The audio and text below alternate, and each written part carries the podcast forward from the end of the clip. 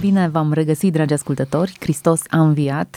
Sunt convinsă că îmi răspundeți cu aceeași urare, pentru că avem uh, cu toți în această atmosferă de sărbătoare motive să ne bucurăm și să împărtășim frumusețea crezului creștin. Alături de mine este pastorul Ghiță Mocan, căruia îi spun bun revenit, Hristos a înviat. Adevărat a înviat? Astăzi uh, ne oprim uh, din nou asupra unui text, un text care vorbește și surprinde atât de bine și atât de nuanțat puterea și frumusețea bucuriei învierii. Este vorba de, din nou, un pasaj al lui Anania Bartolomeu, un, e impropriu să zic scriitor, deși a scris frumos și scrie bine. Întotdeauna când îl definești cumva, ai senzația, te simți vinovat că n-ai spus tot, parcă rupi ceva din personalitatea lui. Da, dar trebuie să-i recunoaștem meritul acesta de, de scriitor.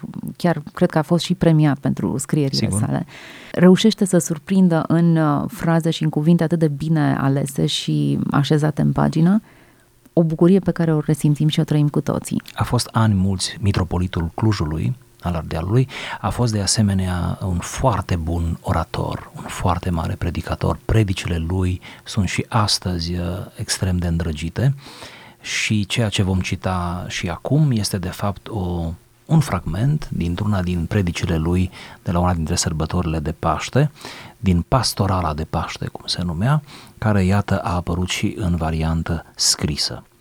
Este o încercare a mitropolitului uh, Bartolomeu Anania de a explica pe înțelesul oamenilor și de a valoriza, dacă mai era nevoie, dar iată că era nevoie, acest frumos salut, Hristos a înviat.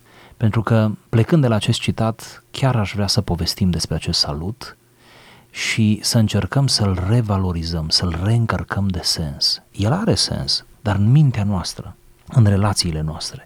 Să aducem aminte ascultătorilor noștri că între înviere și cinzecime, în acest interval în care tocmai ne aflăm, acest salut este tot ce avem, dar este totul. Și în jurul acestui salut gravitează această perioadă, acest interval sacru dintre înviere și cinzecime. De când se știe creștinătatea răsăriteană cel puțin și mediul românesc în care trăim, a utilizat acest salut. Nu e așa că acum când v-am spus acest lucru, v-ați gândit, cum se gândesc și unii ascultători, în practică nu prea mai corespunde. Hmm. Nu e așa că am tot ciuntit din perioada aceasta, nu e așa că rar vei găsi în dimineața cinzecimii, la sărbătoarea Rusariilor, sau măcar în preziua acelei sărbători, vei găsi un creștin care să spună Hristos a înviat, aproape că, aproape că iese în afara decorului, aproape că te sperii de el, dar el nu face decât să ducă vestea în acest interval legitim și absolut uh, corect și îmbucurător. Haideți să ne oprim asupra acestui paragraf și să le facem încă o bucurie ascultătorilor noștri. Hristos a înviat a fost mai întâi o veste, o veste căreia i-a urmat arătarea însăși a Domnului către sfinții săi ucenici și apostoli ce se aflau în cetate. Vestea a devenit mărturisire, fiindcă ce altceva poate fi aceasta decât confirmarea răspicată a unui fapt real. Mai mult, vestea venise mai întâi de la Dumnezeu prin graiul îngerului, iar mărturisirea venea acum de la oameni prin graiul apostolilor. Cerul vestește, pământul adeverește. Vestea mărturisire a devenit salutare. O salutare în care cel ce salută spune Hristos a înviat, iar cel ce răspunde rostește adevărat a înviat, ceea ce înseamnă cu adevărat sau într-adevăr a înviat. Această veste mărturisire salutare a intrat atât de adânc în conștiința creștinilor, încât ea, încetul cu încetul, a devenit rugăciune o rugăciune de laudă, fie că se cântă în forma unui imn, fie că se rostește sub forma unui stih, dar alcătuirea ei, cea mai cuprinzătoare, este însuși troparul învierii care sună astfel. Hristos a înviat din morți, cu moartea pe moarte călcând, și celor din morminte, viață dăruindu-le. Iată cum se adevărește ceea ce spuneam la debutul emisiunii noastre, că știe să alcătuiască bine frazele și că reușește să pună în cuvinte puține foarte mult conținut. Hristos a înviat ca salut, dincolo de, de formula de politețe. Multe din saluturile pe care le avem au pornit de la o binecuvântare, de la o urare. Dar aici, iată că îngerul salută, iar pământul doar răspunde. Cerul vestește, spune Anania, și pământul adeverește. Îngerul aduce prima dată vestea învierii, iar apoi apostolii o preiau ca să o ducă mai departe. Chiar așa, ce frumoasă îngemânare între cer și pământ, care ne aduce aminte de îngemânarea similară atunci când s-au logodit din nou cele două, cerul cu pământul, la nașterea lui Hristos și acum din nou prezența angelică este acolo pentru că în toate evenimentele majore din viața Domnului Isus, așa cum bine știm, există prezența angelică. Să nu subestimăm nicio clipă acest detaliu și chiar dacă nu ni se pare atât de exotic sau uh, uneori de neînțeles, îngerii sunt acolo pentru a asigura într-un fel, în mod clar, în mod uh, vizibil, pentru a asigura pământenii de faptul că Dumnezeu este implicat în acțiunea aceea, în evenimentul acela. Citatul spune că întâi de toate a fost o veste, apoi a fost o mărturisire. Ce frumos! Întâi o veste, o veste bună, apoi automat vestea aceea a fost dusă mai departe și a devenit mărturisire. Când spune mărturisire, ne referim confesiune de credință, proclamare. A devenit un adevăr dogmatic, dar nu un adevăr dogmatic rece, ci un adevăr dogmatic din acela care te schimbă, care face din tine un om nou și care schimbă mesagerul pentru că apoi să schimbe și destinatarul și să-l transforme pe destinatar din nou într-un mesager, pentru că nici nu există condiție de om mântuit fără a deveni martor, nu? Hmm. Al lui Hristos.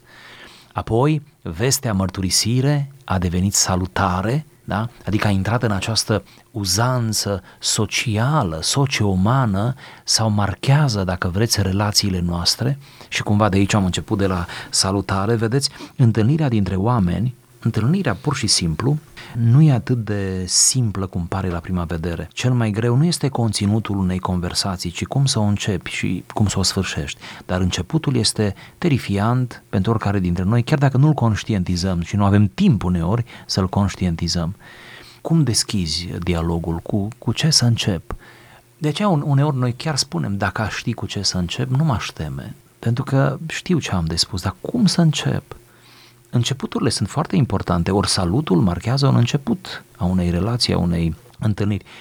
Salutul e cu atât mai interesant între oameni, cu cât uneori e cam tot ce avem, în sensul că uneori nu există o conversație, ci este doar un salut și un răspuns la salut. Doar ne salutăm. Bartolomeu Anania vrea să spună aici că prin această salutare, atunci când ne salutăm cu Hristos a înviat și răspundem adevărat a înviat, de fapt este cel mai cuprinzător salut, este cel mai înalt salut dat omului să poată în cuvinte puține, doar în aceste cuvinte, să pună o întreagă teologie. Și nici măcar, asta e culmea, să fie conștient de asta. Salutul devine rugăciune.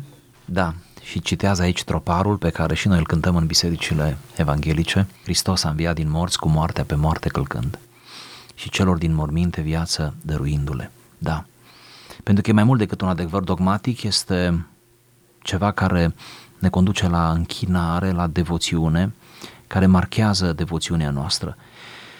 În baza acestui adevăr, rugăciunile noastre nu mai sunt un simplu ritual, uh, ci ele reprezintă ceva viu, un dialog cu Dumnezeu, pentru că nu poți să dialoghezi cu un cadavru, ci dialoghezi cu cineva viu. Ori câtă vreme Hristos a înviat, rugăciunile noastre din nou capătă sens și legitimitate. Ucenicii au înțeles lucrul acesta. Fără să intru în detalii, vreau să vă aduc aminte că abia după înviere și mai ales după înălțare, ucenicii au descoperit această taină și această putere a rugăciunii. Și de atunci, 2000 de ani, iată, au trecut de atunci, două milenii, în care biserica exersează în mod neobosit rugăciunea, atât individuală cât și colectivă, dar o exersăm, ne trudim cu ea o viață întreagă, pentru că rugăciunea e o lucrare în sine, înțelegând că nu e în van și că adevărurile ce le rostim cu ocazia sărbătorii de Paște și nu numai, Uh, sunt adevăruri care trebuie neapărat să-și găsească finalitatea în închinarea noastră. E un parcurs aici în tot ceea ce am spus, în citatul acesta, este un fel de drum, este un fel de urcuș, este un fel de chemare la îndumnezeire pentru noi, pentru oameni. Să ajungem ca totul să contopim în închinare. Chiar dogmatica să o contopim în închinare. Salutul care pare banal, care ține de relație, să-l ducem spre închinare. Vestea să o ducem spre închinare, slujirea să o ducem spre închinare. Pentru că astfel de închinători, spunea Mântuitorul, își dorește și Tatăl. Ce își dorește Tatăl? Își dorește astfel de închinători.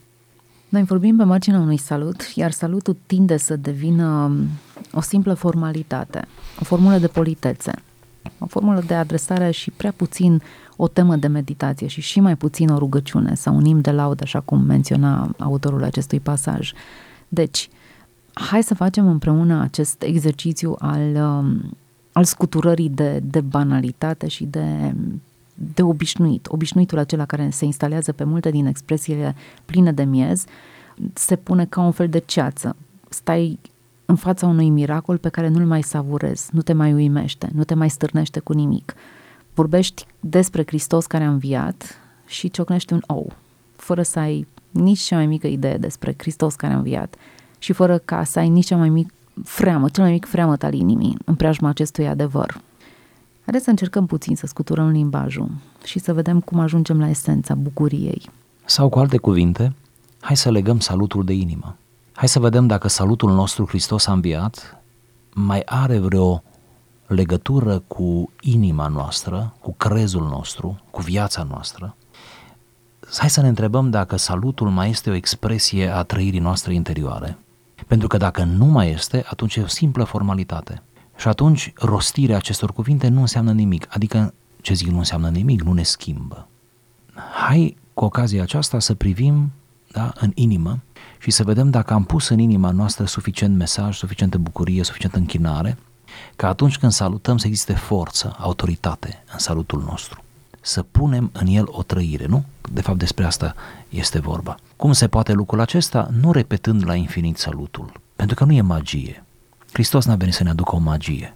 Nu ne mântuim prin cuvintele ce le rostim, nu ne salvăm cu ele. Știm că ele ne influențează. Cuvintele pe care le auzim și pe care le rostim știm că ne influențează, dar ele nu produc în noi acea metamorfoză, acea schimbare definitivă spre care tânjim cu toții.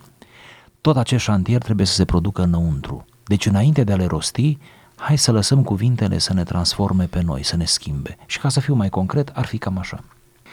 Hai să vedem câtă moarte a mai rămas în noi, spiritual vorbind, și să eradicăm moartea prin viața cea nouă adusă de Hristos. Hai să pledăm pentru viață, viață spirituală, viață din Hristos în inima noastră. Apoi, în același registru, hai să ne înconjurăm de viață și hai să pășim și să ne alăturăm acelora care experimentează viața cea nouă în Hristos. Am spus în felul acesta ca să nu spun simplu și prozaic să mergem la biserică, pentru că îndemnul acesta s-ar putea să creeze reacții adverse. Eu nu zic să mergem la biserică. Spun așa, hai să ne alăturăm. Asta presupune implicit să fiu uneori și la întruniri de biserică. Dar să fie mai mult decât atât. Hai să ne alăturăm celor care gustă din viața cea nouă adusă de Hristos. Și de ce nu să țintim până acolo, încât prin viața noastră și prin cuvintele noastre, prin salutul însuși și prin exprimarea lui, să mărturisim și altora despre această realitate și despre faptul că această realitate e cuprinzătoare și are legătură cu cu noi și ne poate transforma și cum pe noi ne-a transformat și pe alții îi poate transforma.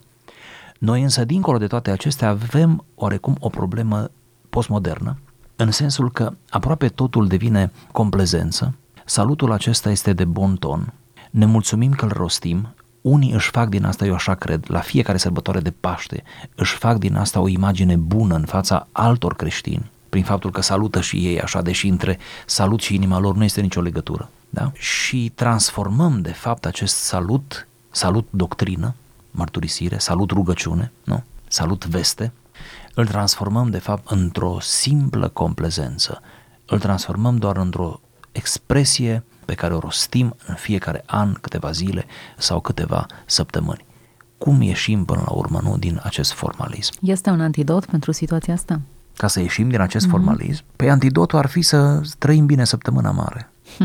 cum să spun, trăiește bine săptămâna mare, ca apoi, între înviere și cinzecime, să poți să spui cum se cuvine Hristos a înviat. Până la urmă, urmei, salutul cred că e o realitate care ar trebui să ne urmărească tot anul.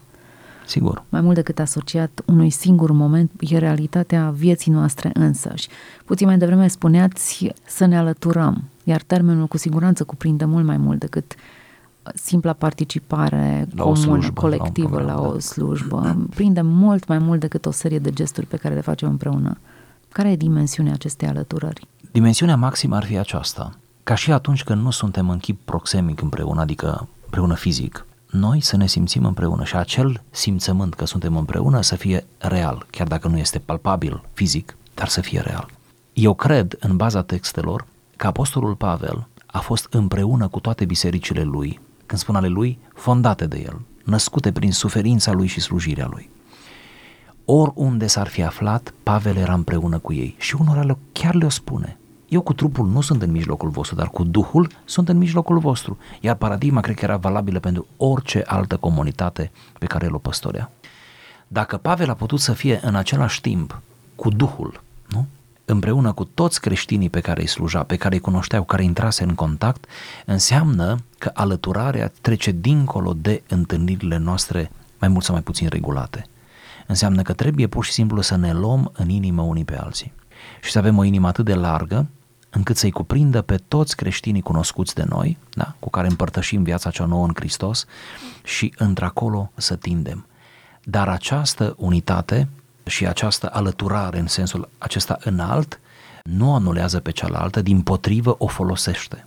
Pentru că suntem oameni și trăim în trup, avem nevoie, eu zic, în mod regulat, preferabil în mod regulat, să ne întâlnim și cu ceilalți proxemic, adică față în față. Să cântăm împreună în același timp aceeași cântare, să spunem împreună aceeași rugăciune în, în același timp, deci ne rugăm și acasă, cântăm și acasă, de acord, să ascultăm în același timp aceeași predică, să fim părtași în același timp la aceeași masă euharistică. Deci avem nevoie și de această dimensiune și subliniez asta pentru că trăim vremuri atât de impersonale, iar virtualitatea, spațiul virtual nu ne face prea mari servicii aici, mm. încât pur și simplu aproape că zicem că nu mai avem nevoie să rostim salutul acesta, poate nici să ne întâlnim, poate că până la urmă am putea duce viața de credință într-un spațiu virtual, într-o virtualitate a ei. Uite că nu se poate duce. 40 de zile Hristos s-a întâlnit în mod proxemic cu ucenicii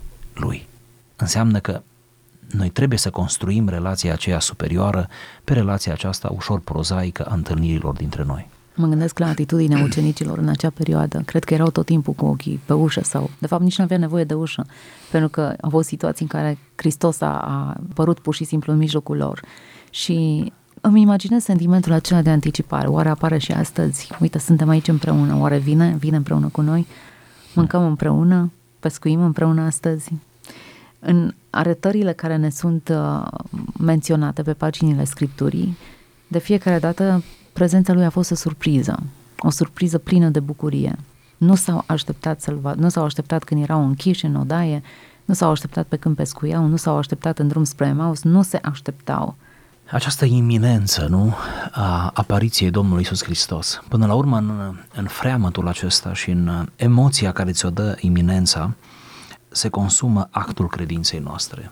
Prin faptul că și noi acum, cum ei atunci, îl așteptau pe Hristos să rate din nou și din nou, și noi îl așteptăm pe Hristos să, să vină. Să vină, spunem, parusia, a doua venire a lui Hristos. Dar pe lângă această așteptare, noi avem și așteptarea necontenită a prezenței Lui în tip spiritual între noi și lângă noi. În timp ce spuneați, mi-am adus aminte de una dintre poeziile dragi inimii mele, Isus în celulă, scrisă de Radu Gir, și într-o cruntă de tensie, Radu Gir, acest mare gânditor creștin și mare poet, a imaginat, a scris, unde a scris? În memorie, că nu avea unde să scrie. Aproape toate poeziile și le-a scris în memorie și când a ieșit le-a pus pe hârtie. A scris poezia Iisus în celulă. Aș vrea să o citesc pentru că eu cred că potrivește bine cu discuția noastră și cu momentul în care ne aflăm. Azi noapte Iisus mi-a intrat în celulă. O, ce trist și ce înalt părea Crist. Luna venea după el în celulă și îl făcea mai înalt și mai trist. Mâinile lui păreau crini pe morminte, ochii adânci ca niște păduri. Luna îl bătea cu argint pe veșminte, argintându-l pe mâini, argintându-i pe mâini vechi spărturi. Uimit, am sărit de sub pătura sură. De unde vii, Doamne? Din ce viac? Isus a dus lin un deget la gură și mi-a făcut semn ca să tac. Ce frumos! Adevărul e că în momente de suferință și de criză, Hristos e acolo și manifestarea și revelația prezenței Lui e copleșitoare. Aș vrea să continui poezia. Intenționat retoric nu m-am oprit, ca să marcăm, să dăm timp. ascultătorilor. S-a așezat lângă mine pe rogojină. Pune-mi pe răni mâna ta. Pe glezne avea urme de cuie și rugină, parcă purtase lanțuri cândva. Oftând și-a întins truditele oase pe rogojina mea cu libarci. Luna lumina, dar zăbrelele groase lungeau pe zăpada lui vărgi. Părea cerul la munte, părea căpățână și mistuiau, mișunau păduchi și guzgani. Am simțit cum îmi cade capul pe mână și am adormit o mie de ani. Când m-am deșteptat din afunda genună, miroseau paiele a trandafiri. Eram în celulă și era lună, numai sus nu era nicăieri. Am întins brațele, nimeni, tăcere. Am întrebat zidul, niciun răspuns, doar razele reci, ascuțite în unghiere, cu sulița lor m-au străpuns. Unde ești, Doamne? Am urlat la zăbrele. Din lună venea fum de cățui. M-am pipăit și pe mâinile mele am găsit urmele cuielor lui. Hmm. Foarte frumos. Cam despre asta e vorba. Să trăim în asemenea fel învierea, la asemenea dimensiuni, la asemenea înălțimi, încât chiar să ne contopim cu ceea ce Hristos a trăit, chiar să asumăm, chiar să îl invităm, chiar să-l simțim, chiar să împărtășim, să ne lăsăm oarecum cuprinși în viața lui și să împărtășim viața lui în noi. Cel puțin la dimensiunea pe care Radu Gir o făcea, atât de mult încât să identifica chiar cu răstignirea. Da. De fapt, nu cred că greșea foarte mult. Apostolul Pavel cam la fel spunea. Sigur. Împlinesc ceea ce lipsește suferințelor lui Hristos, aproape de neînțeles, ce ar mai putea Pare lipsi? o aroganță, la prima vedere, nu? Ce ar mai putea lipsi suferințelor lui Hristos? Ei, uite că lipsește. Lipsește cuiul din palmele noastre. Aportul tău, Uh-huh. aportul meu. Oare vom înțelege cu acest prilej? Iar salutul Hristos a înviat ne ajută să ne ajutăm cu el. Să-l scoatem din banalitate, din obicei, să nu mai fie doar uh, un uh, reflex, nu? Religios, verbal, să-l ducem mai departe și uh, anunțând învierea, salutându-ne cu ea, să fim și noi uh, înviere. Acum nu există bucuria învierii dacă nu există părtășia suferințelor și există un echilibru între cele două. Nu ai cum să te bucuri de înviere dacă n-ai trecut prin moarte. Ori cel mai, cei mai mulți dintre noi ne-am luat doar o felie din creștinism, cea care ne place cel mai mult, cea cu gloria, cu, cu înălțarea, cu bucuria și am decupat frumos așa și simplu părțile cu suferința, cu cuiele, pri- piroanele, dar în mod intenționat și paradoxal, Hristos cel înviat își menține ca amintiri pe mâini și pe coapsă semnele cuielor. Ar fi putut foarte bine să... Noi așa am, am face operații estetice, să mușamalizăm. O cicatrice nu e frumoasă, oricât de mult am încercat. Dar în contextul acesta, cicatricea e un semn de dragoste. Sigur. Așa este. Mă gândeam din ce spuneați că e o chestiune practică care aș dori să o spun. Privind în mai multe tradiții creștine, observ uh, de-a lungul timpului și chiar acum în, în vremurile noastre o preocupare atentă și uh, de cele mai multe ori sinceră, avizată, a slujitorilor bisericilor și a diferitelor tradiții să-i pregătească pe oameni, uh, pe enoriași, pe creștini, să-i pregătească pentru ziua învierii, pentru sărbătoare. Pentru că fiecare a înțeles în felul lui că cu cât pregătești mai bine ziua învierii, cu atâta șansele pentru Hristos a înviat și pentru următorul interval sunt mai mari. Și unele tradiții, de exemplu, merg pe o fel de etapizare, de repartizare, să zic așa, a ascensiunii lui Isus a ultimei săptămâni pe diferite etape, cu un fel de devoțiune publică. De asemenea, alte tradiții merg pe în săptămâna mare zi de zi la biserică, zi de zi, zi de zi, cu o slujbă specială în fiecare zi care să amintească, să citească pericopele despre ceea ce s-a întâmplat atunci, ceea ce iarăși mi se pare interesant ca parcurs, așa să ne imaginăm, ca parcurs, ca itinerar al minții, da, spre Dumnezeu. Altele marchează, de exemplu, săptămâna mare prin faptul că ne împărtășim în săptămâna mare, chiar dacă avem o altă zi, o altă duminică în care ne împărtășim în mod regulat, mă refer la ritmul acesta lunar al cinei Domnului. Dar atunci sesizez eu de la un an la altul tot mai multe comunități se împărtășesc în uh, joia mare, da? încercând să intre în rezonanță cu constituirea cinei, nu? În săptămâna, în săptămâna mare. Ce mai sesizez de asemenea alte tradiții, iarăși creștine, care încearcă, mai ales începând din Joia Mare, Joia Mare, Vinerea Mare, chiar Sâmbăta Mare, să facă ceva, ceva mai deosebit la modul acesta public, colectiv, da? ca să pregătească inima oamenilor pentru înviere. Poate că ar trebui, și aici îmi permit o mică recomandare care mi-o adresez mie întâi, să fim mai atenți la felul cum îi pregătim pe oameni pentru ziua învierii. Întrucât atârnă de noi, să nu cădem în ridicol, de acord, să nu fim până la urmă habotnici și cu asta sunt de acord. Nu-i poți ține pe oameni o săptămână întreagă la biserică, deși nu că n-ar merita să-i ții. În săptămâna mare ar trebui tot să ne părăsim casele, serviciile, știu că nu se poate, dar lăsați-mă să merg cu ideea. Ar trebui să închidem tot, tot să închidem și ar trebui să ne ducem undeva, să ne ducem la biserică, ne cantonăm acolo și să stăm o săptămână cu mâncare puțină. Ce înseamnă puțină? Înseamnă doar de supraviețuire, ca să nu cad accentul pe cele pământești și trupești. Și atunci concentrarea ar fi maximă. Acum sunt realist, știu că lucrul ăsta nu este posibil. Dar dacă asta nu e posibil, nici să nu lăsăm să cadă totul la pământ, ci cât putem să-i mișcăm pe oameni în această direcție, să-i așezăm pe drum, pentru că altfel te bucuri de înviere după ce ai parcurs toată săptămâna și apoi altfel spui Hristos a înviat după ce ai trăit în ritmul lor aceste evenimente. Suntem la finalul acestei discuții în care am încercat să-i stârnim pe ascultătorii noștri să gândească, să reflecteze, să evalueze ceea ce spun în raport cu ceea ce trăiesc, cred, simt. Și să nu se rușineze, să spună Hristos a înviat. Așa este. Să nu se rușineze. Știm bine ce spunem. Sesizăm oarecare rușine, nici nu știm de unde vine, într-un spațiu liber. Să le aducem aminte că pe timpul comunismului, când acest salut era interzis, creștinii se salutau și se salutau cu sete și foloseau cu mult patos această perioadă, pentru că era perioada în care puteau și ei, chiar în ilegalitatea aceea, da, să afirme realitatea înviere. Să le aducem aminte că uneori secretarii de partid, informatorii, uh, securiștii, oamenii din aparatul politic represiv, comunist, la un salut al creștinilor, nu, salutul Hristos a înviat, răspundeau în batjocul, răspundeau am fost informați, știm și noi, răspundeau cu bună ziua. Hmm. Deci era o reacție evident uh, nu adversă acestei învățături. Și cu toate astea înaintașii noștri, cinste lor, au salutat cu fruntea sus, încă au găsit prilejurile, le-au folosit și au salutat. Și noi acum, în democrație, ne rușinăm să salutăm.